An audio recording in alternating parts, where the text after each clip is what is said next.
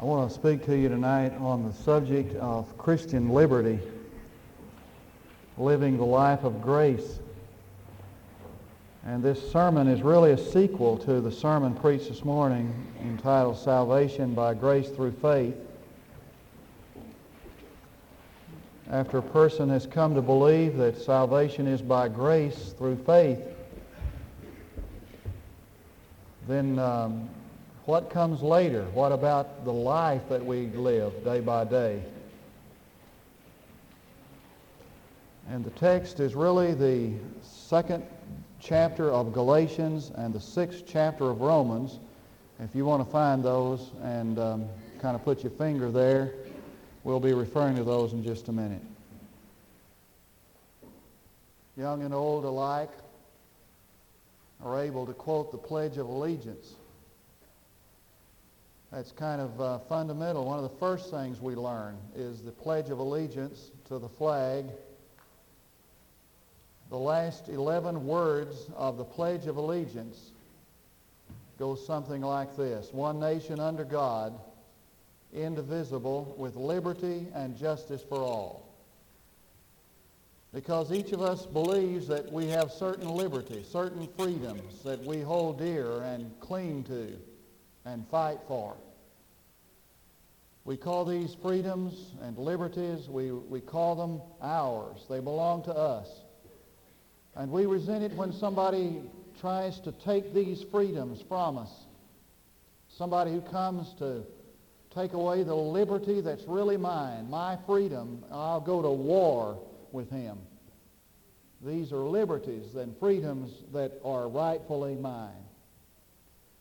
Let me change the 11, last 11 words of the Pledge of Allegiance just a little bit, change the wording just a little. One body in Christ, indivisible, with liberty and justice for all.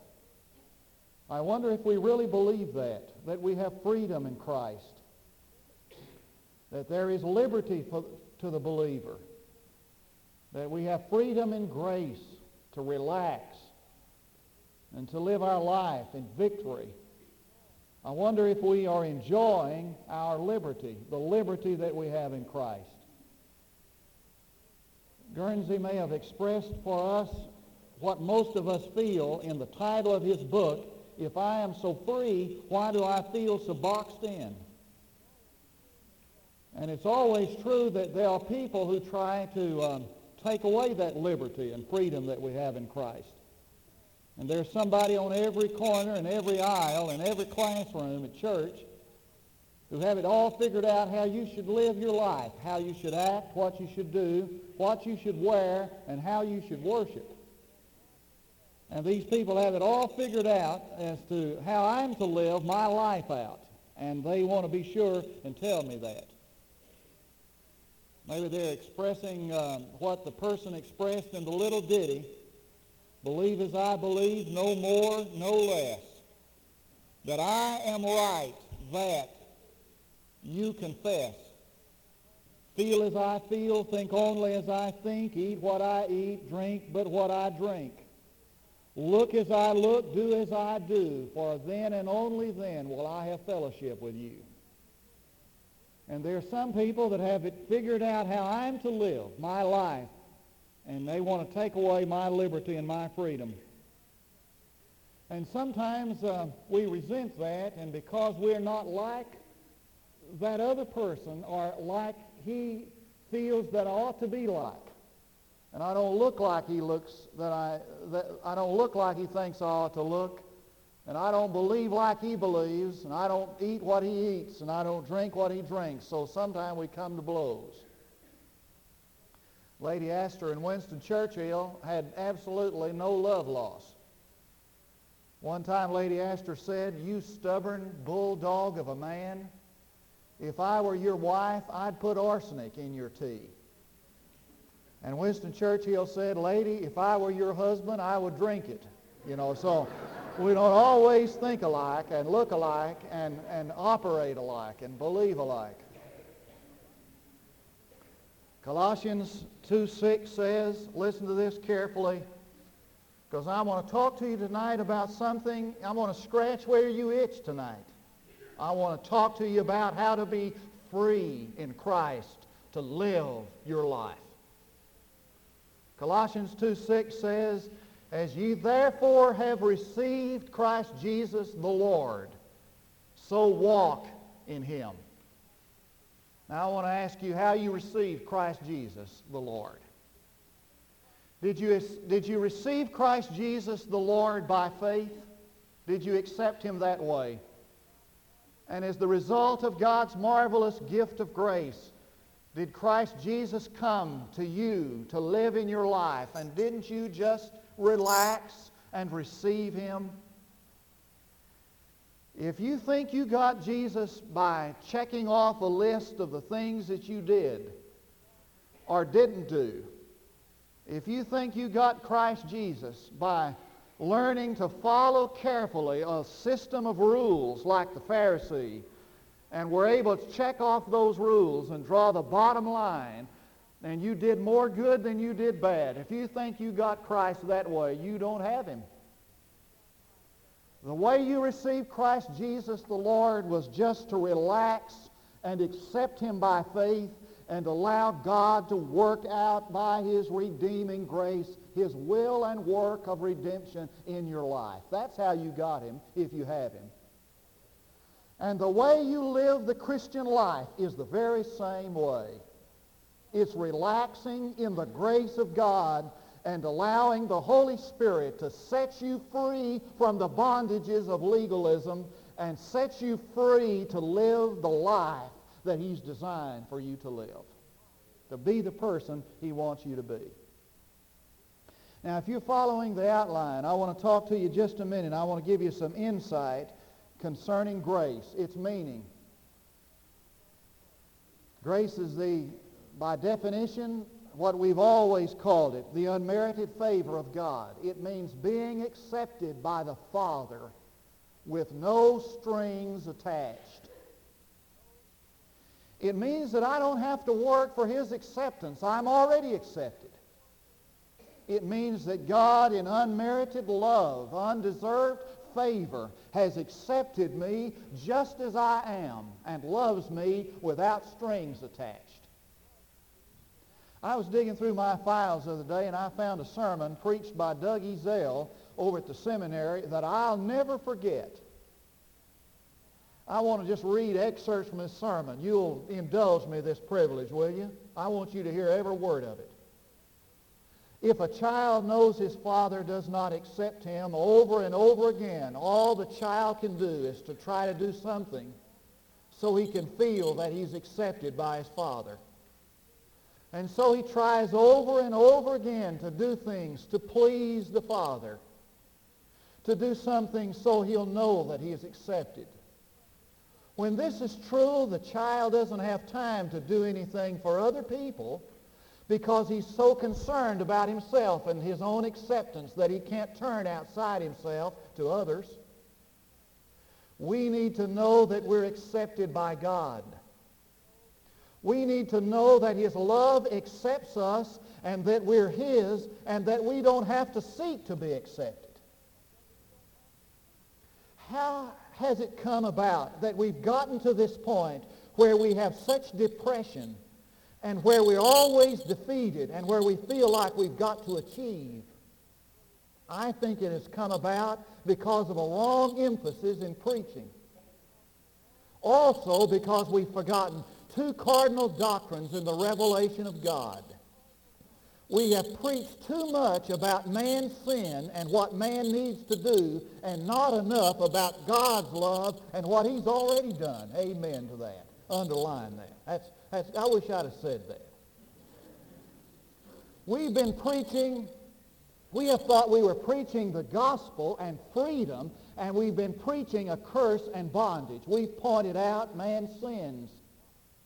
We have, we have told them that they have to achieve or God would not be pleased. Our message has been achievement oriented. Get involved. Redouble your efforts. Give more. Sin less. We have gotten that, we have forgotten not that not only is conversion by grace, but growth is by grace. For Philippians, the second chapter, verses 12 and 13 says, Work out your own salvation, for it is God who works in you both to will and to do, and you can't work it out until God works it in. And he goes on to set this premise that all that we've done probably in Baptist churches most of the time is just to tell people how, how bad they are and how much they need to work for God to love them and not enough to tell them, hey, God loves you like you are. Now accept his grace and let him work out his plan in your life. Well, that's what grace means. It means that I can come to God and know that he accepts me, no strings attached and that in, in accepting me, he's ready to go to work in my life. Now, why is it necessary? What is the necessity of grace? Well, if you'll turn to the fifth chapter of Romans, we're going to see that. Beginning in verse 19. Verse 19 reads, For as though, for as through the one man's disobedience, the many were made sinners, even so through the obedience of the one, the many will be made righteous. And the law came in that the transgression might increase, but where sin increased, grace abounded all the more. That is, sin reigned in death. Now, grace is necessary because man has sinned and he's in the bondage of that sin. The law is there to tell us that man has sinned and he's in the bondage of that sin and he cannot do anything about it. He cannot release himself from that bondage. But verse 21 says that grace has come to free us from that bondage and to reign in life. Now what does that mean? It means that you don't have to be preoccupied with your sin anymore. It means that you don't have to worry about what you're doing that's going to displease God. It means you don't have to live in fear of your sin. For grace has come and grace reigns. And because of grace, God has freed one from that bondage. Now, are there some dangers in grace? There are two dangers in the doctrine of grace. One is that we'll not claim our freedom that's in Christ. Most of the folks that you and I talk to are going to say this. Now, look, wait a minute. Does that mean that God, you know, God does all the work? Oh, that can't be. Uh, surely there's got to be something more to, to, to, to the Christian life than just allowing God to do the work. What about my responsibility? How many times have, have you heard that? Well, look, now that's too easy. That's too simple. Now, what kind of a doctrine is it that would teach that it's up to God to work out in his plan in our life? Uh, and, and I don't have any responsibility and not claim his grace. The second danger of grace is to misuse our freedom. That is to say, well, if I am free to relax and free from fear and free from the laboring to be accepted by God, well, man, that, that, that's, that means I can do anything I want to. Martyn Lloyd-Jones says in his commentary on Romans that, that some people, when you preach the doctrine of grace, say, hooray, boy, that, that means that I can just do anything that feels right. You know, if it feels good, do it. Uh, it, it, it, doesn't matter. I don't have to try to please God so I can please myself. No, that's license. That's not freedom. That's license. That's not liberty. That's the misuse of grace.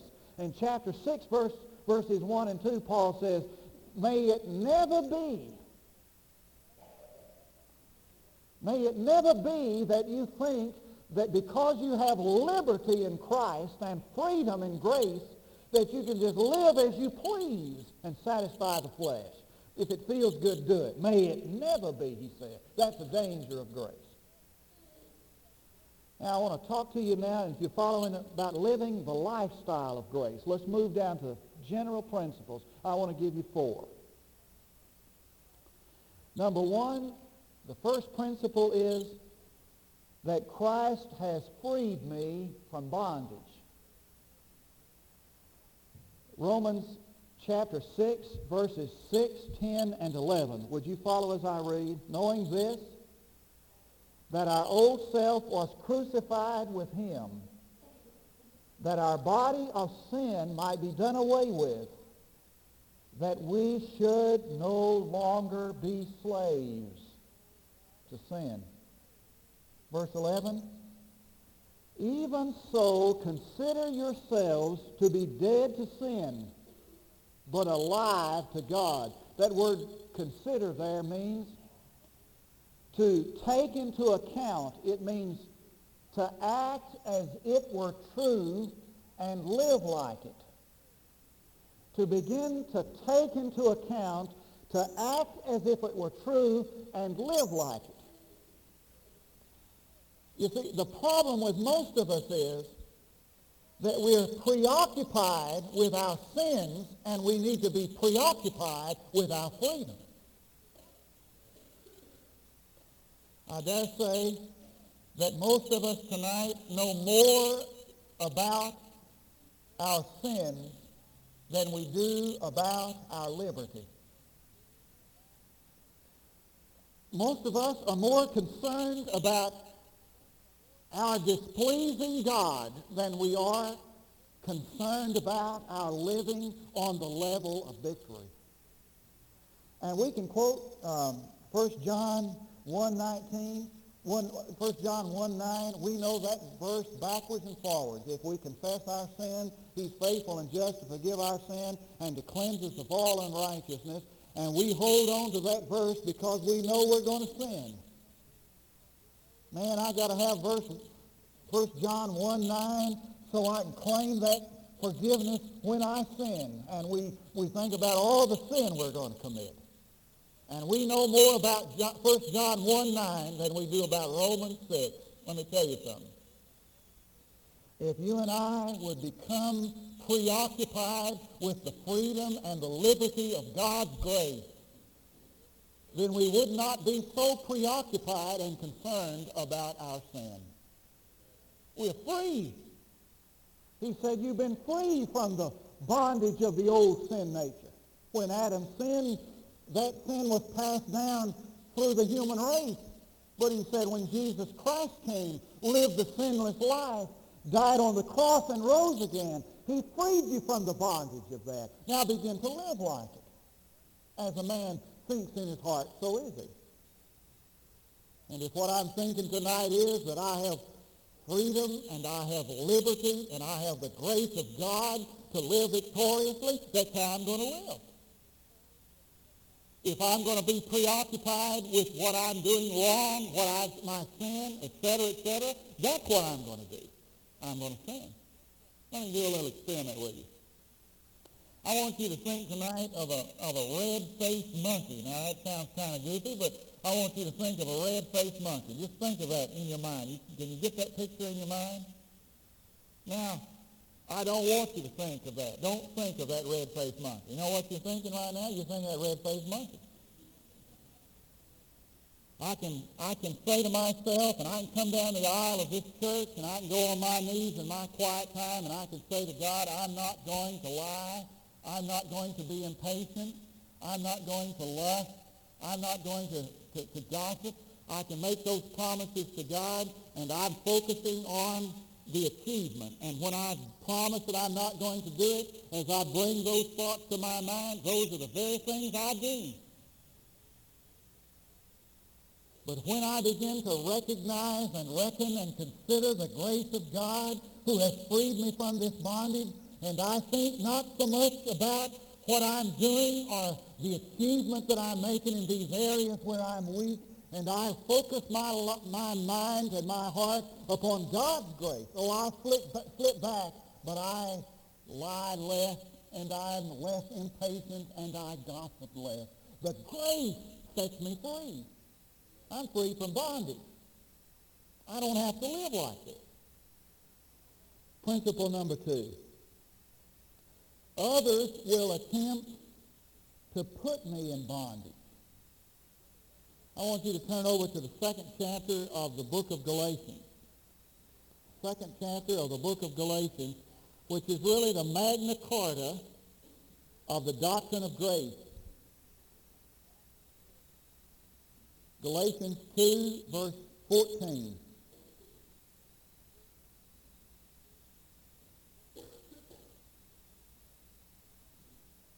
But when I saw that they were not straightforward about the truth of the gospel, I said to Cephas in the presence of all, if you being a Jew live like the Gentiles and not like the Jews, how is it that you compel the Gentiles to live like Jews? I call that the clipboard spirituality, clipboard mentality. You know, I get my little clipboard and uh, I'm going to find out now this is what this is what you should do to live the Christian life. You know, don't smoke and don't dance and you know and wear your hair long and et cetera, et cetera.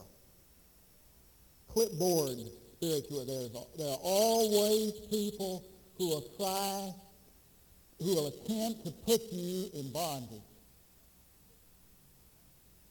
Um, back in 1928, uh, a great evangelist in America, if I called his name, you'd know it, wrote something like this. I led a Bible conference in Blue Mountain, Tennessee. There were several young people present. Some of the ladies one day came up to me and said, did you know, brother so-and-so, that some of the girls are not wearing stockings? I told the lady that the Virgin Mary did not wear stockings. She didn't, they guessed. I told her that as far as we could tell, stockings were introduced by prostitutes from Italy in the 15th century.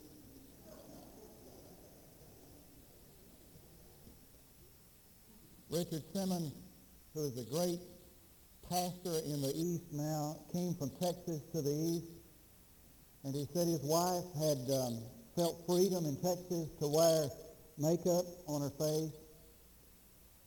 And he said they were so happy in their new church on the first Sunday. She was standing back there with the pastor, with her husband, greeting the people as they came by. And one of the ladies said, go home and wash your face, you witch. Now, it may be that God has commanded you to live a certain way. If God has commanded you to live that way, you better do it. But God has not chosen you as a channel through whom he's going to tell everybody else how they ought to live. You don't have that privilege. The privilege of the priesthood of the believer is the privilege to live my life out in the grace of God as I sense his leadership in my life. There's always somebody who will try to put you in bondage. Number three, legalism must be resented because, must be resisted because of grace. Look at verses 5 through 10 of Galatians 2 and just let Paul speak to you. But we did not yield in subjection to them for even an hour so that the truth of the gospel might remain with you. But from those who were of high reputation, what they were makes no difference to me. God shows no partiality. Well, those who were of reputation contributed nothing to me.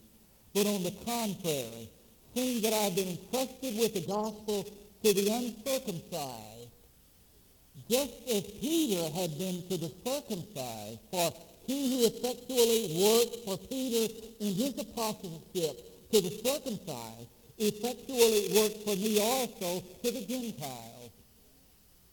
And recognizing the grace that had been given to me, James and Cephas and John, who were reputed to be pillars, gave to me and Barnabas the right hand of fellowship, that we, might go to the Gentiles and they to the Jews. They only asked us to remember the poor, the very thing I also was eager to do. You know what Paul is saying there? He's saying legalism must be resisted because God ministers his grace to every man as God has chosen to minister that grace. Number four, I can easily fall back into bondage. Verses 11 through 15. Now what, what Paul is talking about here in verses 11 through 15 is what happened over there in the 11th chapter of the book of Acts. You remember the story? Peter had been kind of uh, hanging around the Gentiles, and he'd been doing what the Gentiles did. They'd been eating a little ham, and uh, you know they didn't, they weren't following the uh, rules that the Jews, the the uh, formal, ceremonial, dietary laws of the Jews. And they had this big council up in Jerusalem, and the Jews came, and Peter kind of sidled over here and got with his Jewish brothers again. While the Gentiles were there, he was living like the Gentiles lived. When the Jews came, he began to accept the formalism and the dietary laws of the Jews. Piper, in his commentary on this, says, look here, I love this. He says, Peter, I smell ham on your breath. I like that. Peter, I smell ham on your breath. You, you've been over here um, eating with the Gentiles, but when Jews come, you divorce yourself from the diet, from, from the Gentiles, and you sit back over here into this legalistic pattern. It's easy to do, isn't it? Let me, say, let me tell you something.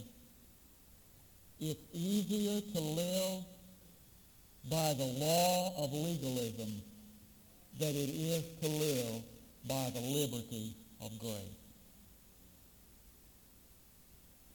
It's easier to find one, two, three set of laws and discipline yourself to live by them than it is to find God's will and the freedom of that will and live in it. You don't get near as much precious. Now, what are the perils of living your lifestyle by grace? Three, and I'll give you those and then I'll quit. There's a tendency to satisfy my flesh rather than to glorify God.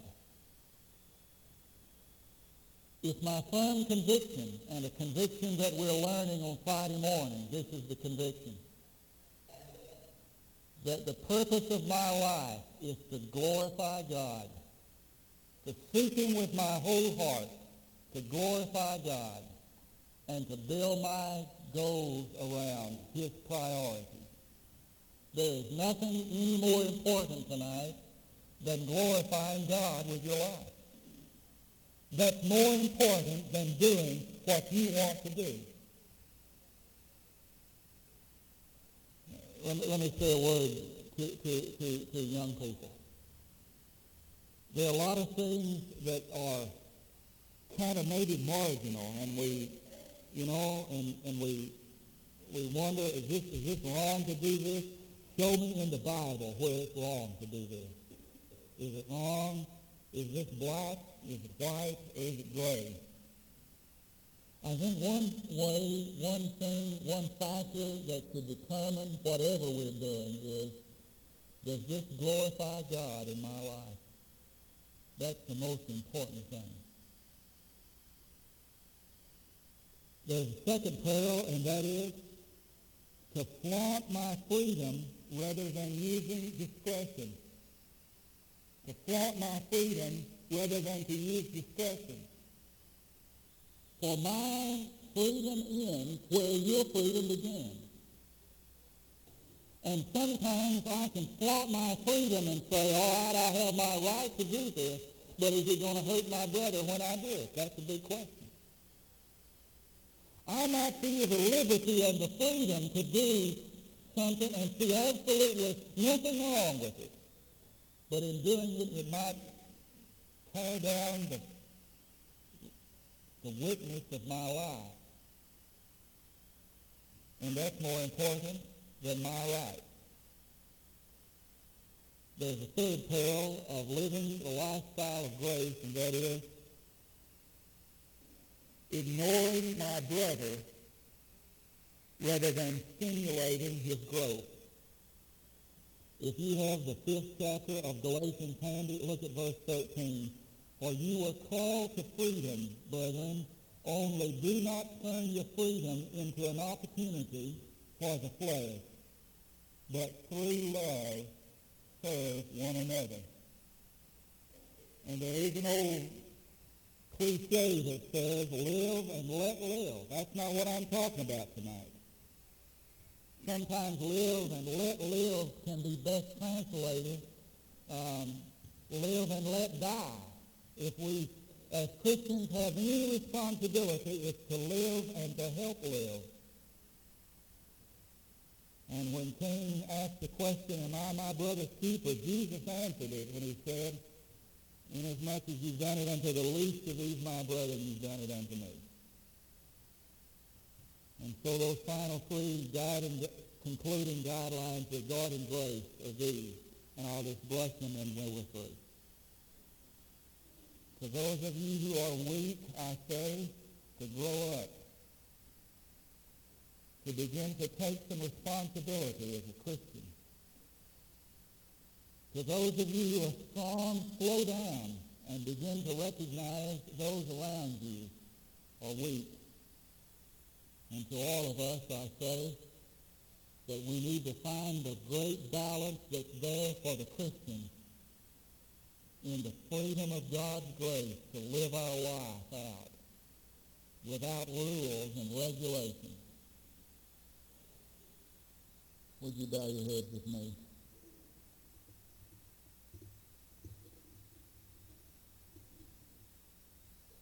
There's a general truth that kind of underlines these verses of Scripture, that is this.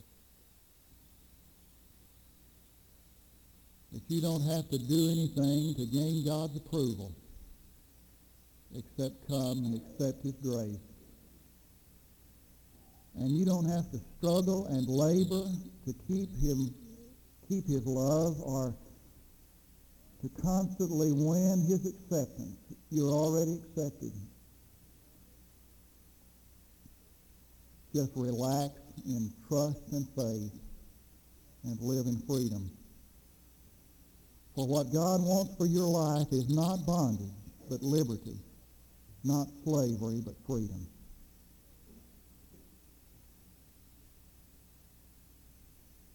I ask you tonight, is there a need in your life that God can meet and God can supply? Is there a decision that God has for you to make tonight? If so, we'll pray that God will give you the courage and the strength to make that decision. Then we'll give you an opportunity to make it after we've had a moment of prayer. Father, I thank you that we can emphasize not what man should do to please God, but what the loving God has already done for man. And I thank you that in liberty and freedom we can come and know that you love us and accept us. And then we're set free in that liberty to live our life out on a level and plane of victory. Where all the time that we serve you not in order to gain your love, but because of your love for us. I pray that those bondages that bind us tonight would be broken asunder and shattered by your liberating, freeing grace. And that we'll go from here, from this place, free to live like you and you only